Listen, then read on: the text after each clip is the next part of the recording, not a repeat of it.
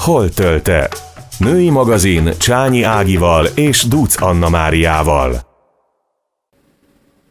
Szeretettel köszöntünk benneteket. Mai adásunkban Hol a podcastunk immár ötödik adásában. Csányi Ági vagyok, és partnernő beszélgető társam Duc Anna Mária. Sziasztok, köszöntelek benneteket én is. A témánk, amit ígértünk nektek, és talán az egyik legmerészebb, váljunk vagy ne váljunk.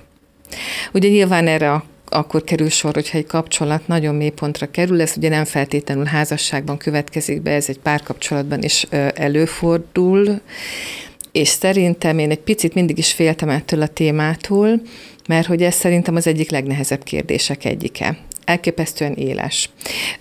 Vannak statisztikák, pszichológusok végeztek kutatásokat, hogy még egy halálesetet is könnyebb feldolgozni, egyszerűen kevesebb stresszel és, és kínnal jár, mint egy vállást feldolgozni, és hát nyilván főleg, hogyha gyerekek vannak.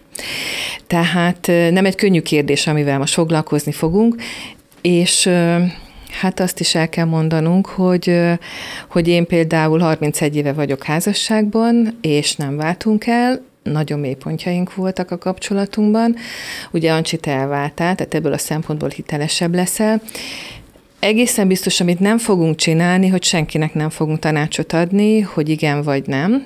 Egyrészt, mert ez egy elképesztően éles kérdés, amit viszont szeretnénk, hogy egy kicsit messzebbről nézzünk rá erre a témára, mert hogyha egy kicsit messzebbről nézzük ezt az egészet, akkor könnyebben meg fogjátok kapni a saját válaszaitokat, ha most éppen ebben a kérdéskörben mozogtok, hogy váljunk vagy ne váljunk.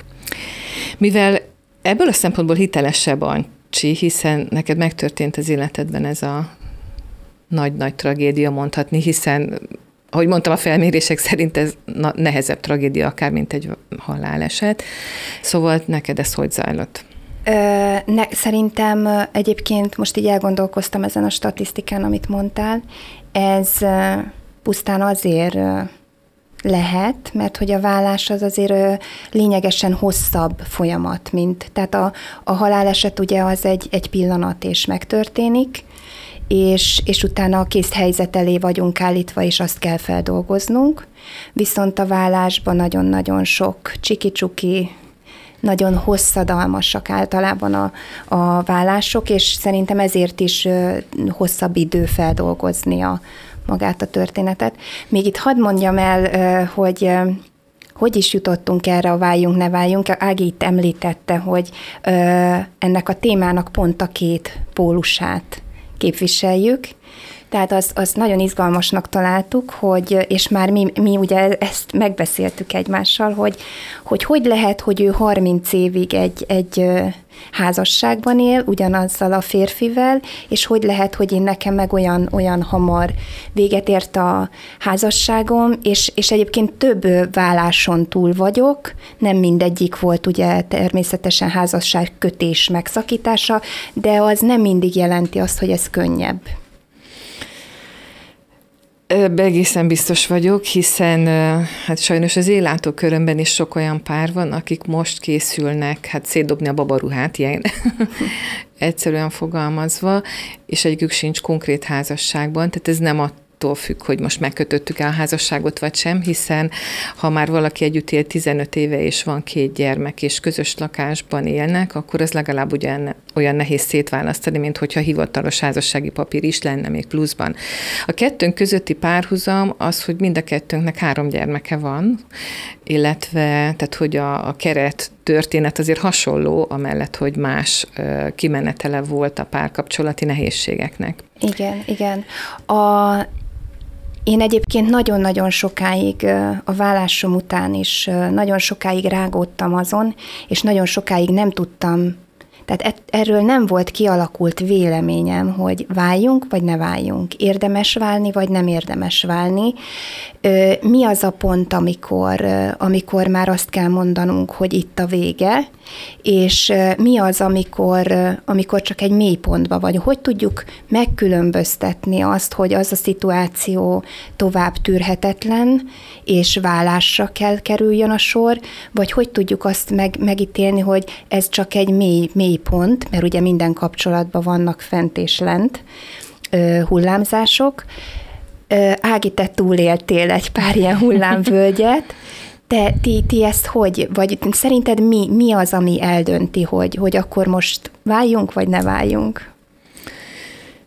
Hát, hogyha nagyon-nagyon egyszerűen akarok válaszolni, szerintem én azt gondolom, hogy mindenkinek önmaga számára azt kell megfogalmazni, hogy jobb-e együtt maradni mindkét félnek, és most leginkább érzelmileg és kapcsolatilag gondolom, nem azt, hogy anyagilag, meg a, a nem tudom, hogy kik mit mondanak külsősök, hogy mit fognak majd mondani rólunk, hanem nekünk érzelmileg a kapcsolatunkban többet adunk egymásnak, jobb-e együtt, mintha külön lennénk. Én azt gondolom, hogy ezt ebben a helyzetben nagyon nehéz eldönteni. Ö, én végül arra, arra a következtetésre jutottam sok-sok év múlva egyébként, nem, nem ott a, a, azon melegében, hogy, és ugye látva, hogy nem csak az én esetemet, hanem egy csomó vállást ugye látta az ember maga körül, és én azt gondolom, hogy ha talán azt mérlegeljük, hogy jobbá válhat-e a mi kettőnk kapcsolata azáltal, hogy külön költözünk és elválunk, mint ahogy együtt, együtt tudunk lenni. Szerintem azt látom, hogy azok sikeres vállások, amikor a, a párok megkönnyebbülést éreznek, és sokkal jobban tudnak együttműködni külön váltan, mint ahogy az működött egybe. És ha talán erre egy picit rá lehet látni a folyamat elindulása előtt, akkor ez, ez nagyon, nagyon sokat segíthet a döntésben. Ez egyébként nagyon szép megfogalmazás, mert mert valóban a, a, az, hogy mind a kettő megkönnyebbül, az, az egy fontos csomópontja, vagy, vagy talán döntési, döntéssegítő pontja ennek a történetnek véleményem szerint is.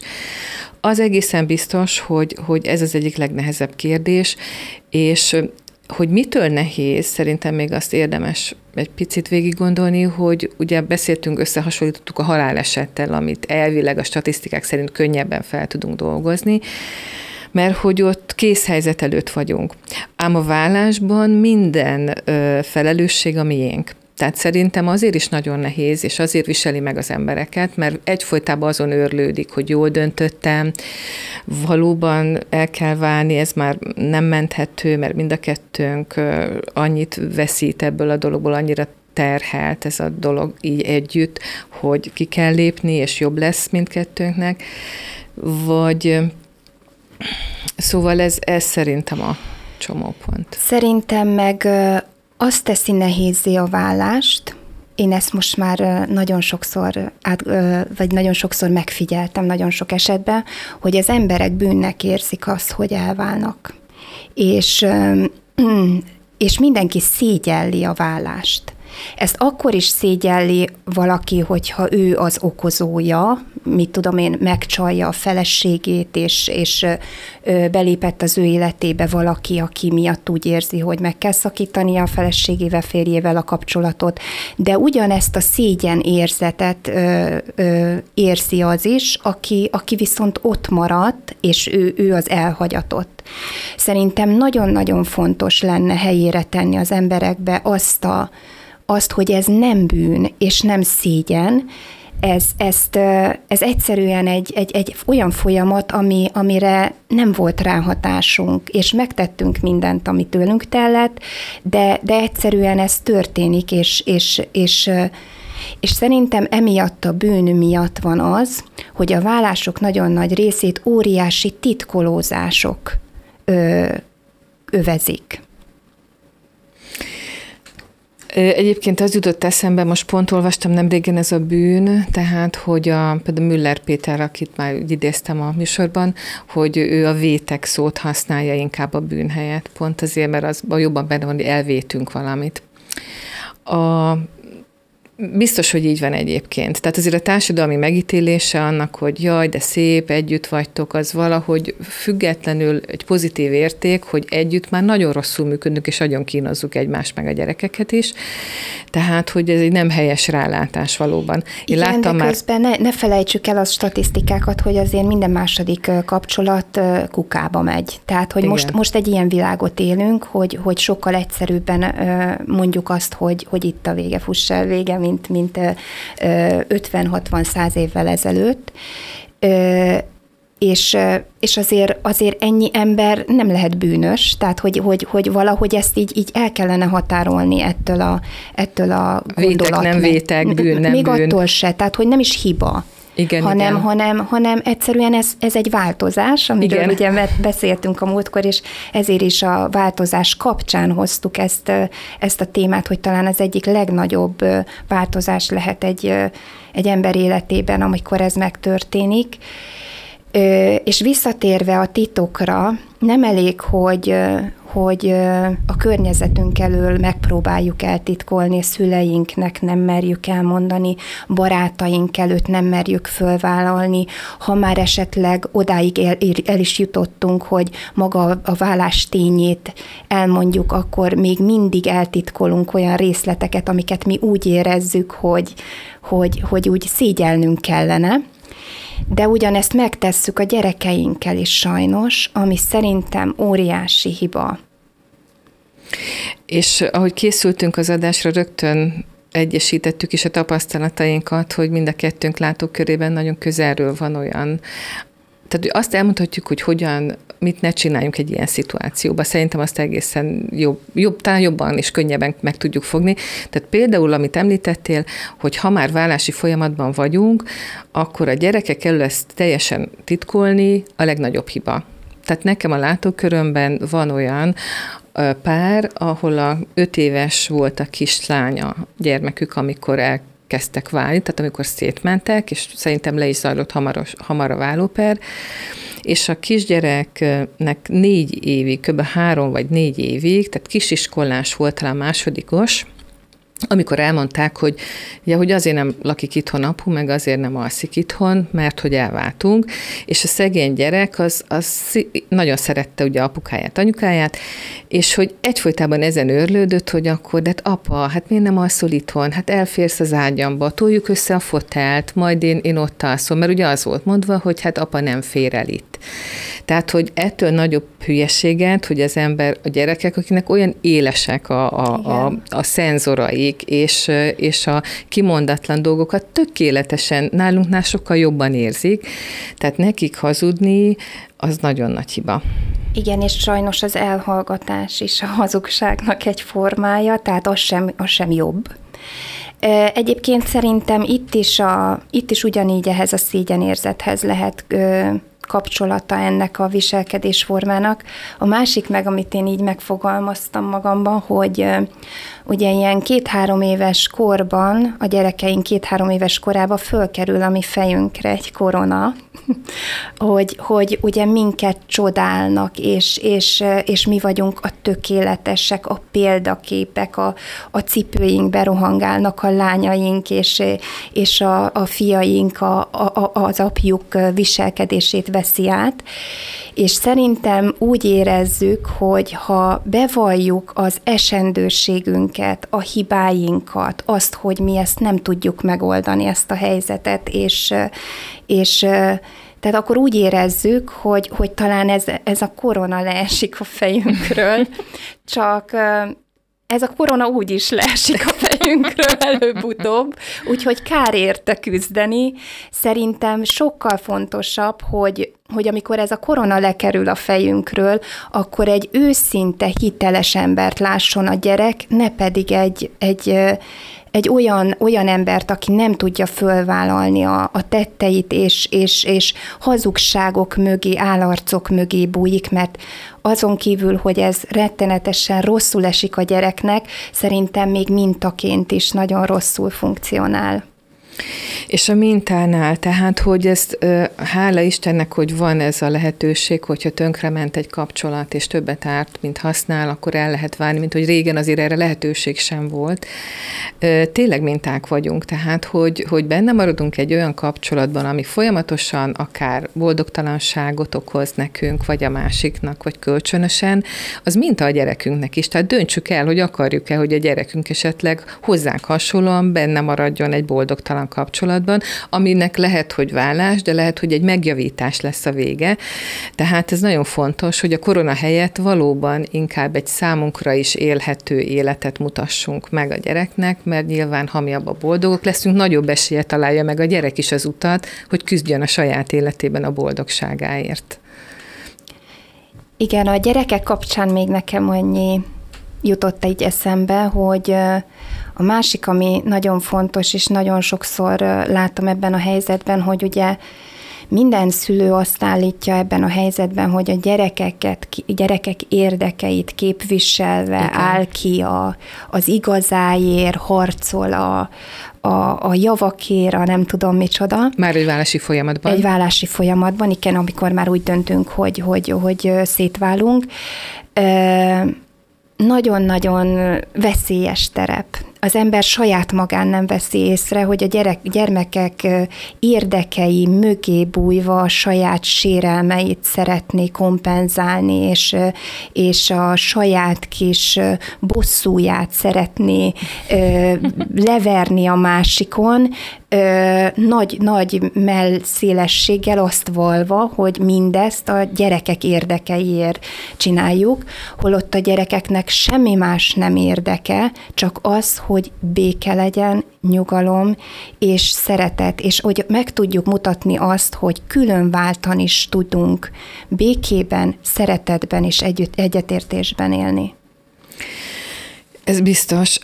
De mint a fehér holló, elképesztően ritka az ilyen, tehát valahogy egy vállási folyamatban mindenki ön, ösztönösen azt érzi, hogy most aztán jól meg kell mutatni. Lehet, hogy pont a szégyen miatt, hogy akkor a másik a hibás, és hogy mennyire igen, gonosz a igen, másik. Igen, igen. És mintha leesne a szem, a visszapillantó tükör mindenkiről, hogy Hát mi szerettük egymást valaha, tehát hogy, hogy, hogy azért ez egy szeretett kapcsolat volt, és egyébként számomra, akik mondjuk a környezetemben váló helyzetbe kerültek, valahogy az volt a legmélyebb, amikor, amit te mondtál, azt láttam az egyik félen, hogy hú, most aztán annyira meg fogom mutatni, tehát értelmese volt annak a bosszúnak, hogy de még ahhoz is ragaszkodni fogok, hogy csak legyen rossz neki. Tehát ha így fogunk neki, hogy, hogy azt akarom ebből a folyamatból, hogy legyen rossz neki, akkor biztos, hogy ez egy nem szerencsés dolog, és ezt gyorsan hagyjuk abba, és, és nézzünk rá magunkra. Egyébként szerintem az nagyon fontos látni, és például az én kapcsolatomban a férjemmel az nagyon sokat segített, hogy meg tudott gyógyulni, amikor ö, megbetegedett, vagy amikor válságba került a kapcsolatunk, hogy szerintem azt azért nagyon fontos tudatosítani, hogy miért van egy kapcsolat. Mert ugye amikor már gyerekek is vannak, meg ház is van, meg közös ö, vagyontárgyak, egy idő múlva olyan, mint elfeledkeznénk arról, hogy, a, hogy ez egy emberpárnak a szerelme, vagy szeretete. És most nem ragoznám, hogy nő-férfi legtöbbször, de ez lehet nyilván nő, nő-nő, férfi-férfi. Tehát, hogy ez egy szeretet kapcsolat. A szeretet kapcsolat az alapja és minden más arra épül. És szerintem ez, amikor elromlik, amikor fáj, amikor netánten az egyik félnek jobban fáj, mert a másik nem érzékeli még, Mindenképpen ennek a meggyógyítása az elsődleges feladat, és például nálunk, amikor ilyen válságban voltunk, és akkor mégiscsak úgy döntöttünk, hogy maradjunk együtt, és adjunk esélyt magunknak, körülbelül egy év múlva éreztem azt igazán, hogy nem feltétlenül a rendszer egybetartása a cél, célunk, hanem tényleg tudunk egymás felé valódi szeretett kapcsolati gesztusokat mutatni, és ott, ott fordult meg bennem teljesen, hogy akkor jó, ez meggyógyult. Ezt teljesen el tudom képzelni, mert egyébként én azt gondolom, hogy, hogy a jó párkapcsolatnak és minden jó emberi kapcsolatnak nagyon fontos eleme azt, hogy amikor, tehát ott szokott el, elcsúszni, amikor elkezdem azt szajkozni, hogy nekem ebből mi hiányzik és én mit érdemelnék, és én velem mi, hogy bánik a másik, és hogy, hogy miért nem veszi észre, és stb. stb. Ha ezt egy picit megpróbáljuk átfordítani, és föltesszük a kérdést, hogy neked miben segíthetek, hogy téged én hogy tudlak a jó értelembe venni, szolgál, véve szolgálni. Vagy jobban szeretni. Vagy, vagy hogy én mit tudok tenni azért, hogy, hogy, hogy ez a kapcsolat megváltozzon. Ezt a, ezt a hozzáállást nagyon-nagyon ritkán látom az emberekben.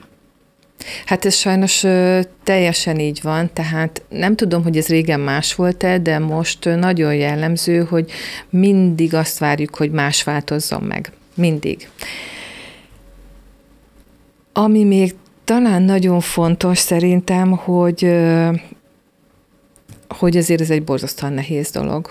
Tehát, hogy senkit nem akarunk azért ilyen kis könnyű rálátásokkal biztatni, tehát ez szerintem az élet egyik legnagyobb nehézsége és kérdése, hogy ebben jól döntsünk, hogy meg tudjuk gyógyítani, vagy esetleg tényleg el kell válni, és ennek minden nehézségét föl kell vállalni, mert ez óriási energia kell, és kölcsönös tisztelet. És akkor jöjjön, időnk letelt, hogy miről is fogunk jövő héten beszélgetni. Egyébként, ha ezzel kapcsolatban van gondolatotok, nagyon szívesen várjuk a Hol Tölte Podcast Facebook oldalunkon, vagy akár a YouTube csatornán. Ancsi, mivel fogjuk folytatni, ami ennek szoros következménye, amiről igen, most beszéltünk. Igen, ö, azt még elmondom így zárójelbe, hogy én valóban egy nagyon nehéz válláson vagyok túl, és évekbe tellett, amíg, amíg fel tudtam dolgozni én is a, a, az eseményeket, és mivel én, én nekem a sarkallatos pontja ennek a feldolgozásnak, tehát igazából akkor dolgozódott fel ez a folyamat, amikor eljutottam a megbocsátás a megbocsátáshoz, amikor minden szereplőnek meg tudtam őszintén szívemből bocsátani, az, az volt a megnyugvás. Ezért gondoltuk, hogy ehhez kapcsolódóan jövő héten ezt kifejtjük egy kicsit, mert úgy gondolom, hogy én is, és nagyon sokan nagyon-nagyon sok téveszmét kapcsolnak ehhez a fogalomhoz, hogy mi is valójában ez a megbocsátás, és hogyan kell ezt elképzelnünk, mert amikor minket sérelem ér, akkor az utolsó, amit el tudunk képzelni, hogy, hogy aki minket bántott, annak mi megbocsássunk. Hát jövő héten erről fogunk beszélni, gyertek akkor is, tartsatok velünk, és most is köszönjük, hogy velünk voltatok. Sziasztok!